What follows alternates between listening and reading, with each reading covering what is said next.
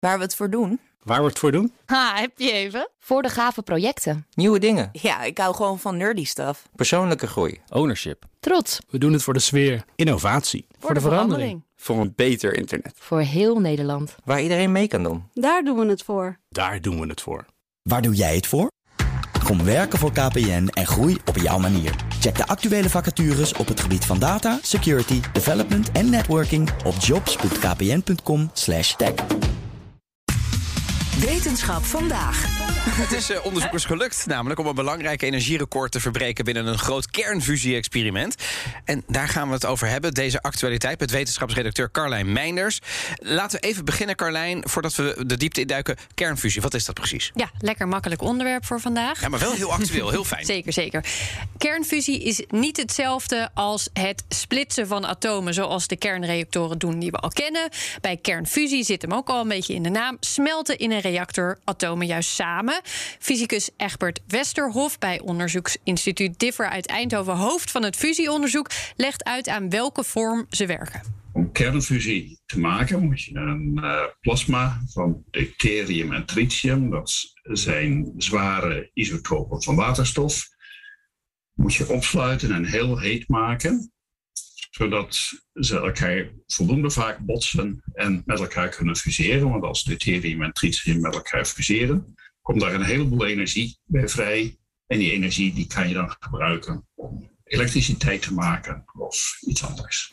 En als hij dan zegt heel heet maken, waar moet ik dan aan denken? Ja, daar komt hij. Dan hebben we het over zo'n 150 miljoen graden Celsius. Zo. Heter dan het binnenste van de zon. Uh, het is een proces dat in sterren ook gebeurt. Die enorme hitte die je dus ook in de zon vindt, smelt waterstofatomen samen tot helium. De energie die daarbij vrijkomt, dat zorgt ervoor dat die zon kan branden. En uh, hoe nieuw is het idee om op deze manier uh, energie op te gaan wekken? Nou, er wordt uh, al sinds de, uh, het einde van de jaren 50 onderzoek gedaan naar kernfusie. Ooit zou het uh, tien keer meer energie moeten opleveren dan je erin stopt, maar zover is het nog niet. En dat laat ook meteen een beetje zien dat het niet makkelijk is. Het duurt lang om dat proces precies goed te krijgen. Een van de moeilijkheden bijvoorbeeld, dat hete gas dat ontstaat, dat van 150 miljoen graden, is moeilijk op te sluiten. En binnen dit project doen ze dat inmiddels met behulp van een magneetveld.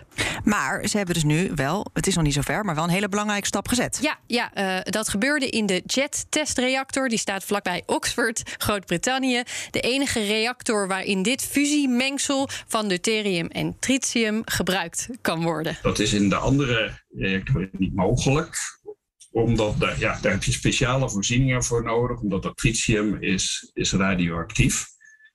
Maar in JET, die mogen dat uh, gebruiken en die kunnen dat gebruiken. En die hebben nu experimenten gedaan met dat echte fusiemengsel.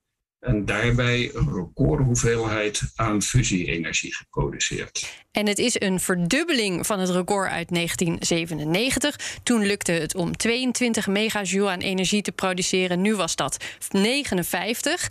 Dat lukte ze vijf seconden lang. En die lengte is zo belangrijk omdat het uiteindelijke doel is langdurig een constante hoeveelheid energie produceren. Enkele minuten tot een kwartier moet dat straks lukken. En wat is er dan uh, in de tussentijd tussen dat record uit 1997 en nu veranderd? Dat zit hem onder andere in de wand van de installatie had de tokamak een wand van koolstof. Koolstof is een uh, heel prettig materiaal. Het kan enorm veel hitte weerstaan zonder dat het uh, kapot gaat.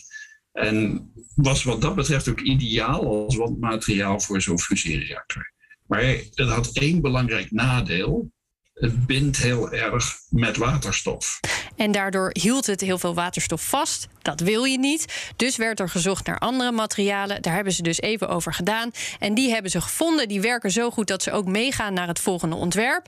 Maar ze hadden dus wel weer even de tijd nodig om het proces weer stabiel te krijgen. Daar heeft die wand ook invloed op. Om weer te leren hoe ze dat plasma in deze nieuwe situatie goed konden krijgen. En als je de kernreactoren die we kennen hier nou mee vergelijkt, heeft deze techniek dan dezelfde nadelen? Nee, nee het, het produceert vergeleken met standaard kernenergie vrijwel geen afval. Er wordt maar een beperkte hoeveelheid radioactief materiaal gebruikt. De wand van de installatie zou overigens wel een paar honderd jaar nodig hebben om niet meer radioactief te zijn, maar kan dan vervolgens in principe opnieuw voor iets gebruikt worden. En ook niet onbelangrijk. Fataal ongeluk, eh, zoals een explosie van een uh, splijtingsreactor, uh, zoals we bij Chernobyl hebben gezien, dat kun je bij een fusiereactor echt uitsluiten. Daarvoor is gewoon te weinig brandstof in de reactor zelf aanwezig.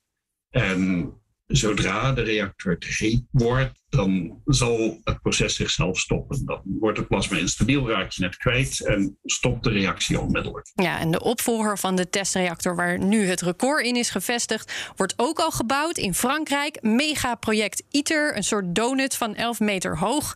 Maar die zal niet voor 2035 in gebruik genomen worden. Daarin moet het al op kleine schaal lukken om in dat fusieplasma tien keer zoveel fusie-energie te maken als de energie die erin wordt gestopt. De opvolger daar weer van, Demo, verwacht rond 2050, moet de eerste echte fusiereactor worden die ook echt andere energiecentrales zou kunnen vervangen.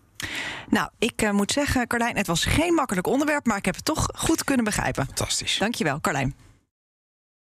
Ook Hugo Reitsma vind je in de BNR-app. Superhandig die BNR-app. Je kunt alle programma's live luisteren, breaking nieuwsmeldingen. Je blijft op de hoogte van het laatste zakelijke nieuws. En je vindt er alle BNR-podcasts, waaronder natuurlijk de belangrijkste, Boeken zijn in de wijk. Download nu de gratis BNR-app en blijf scherp.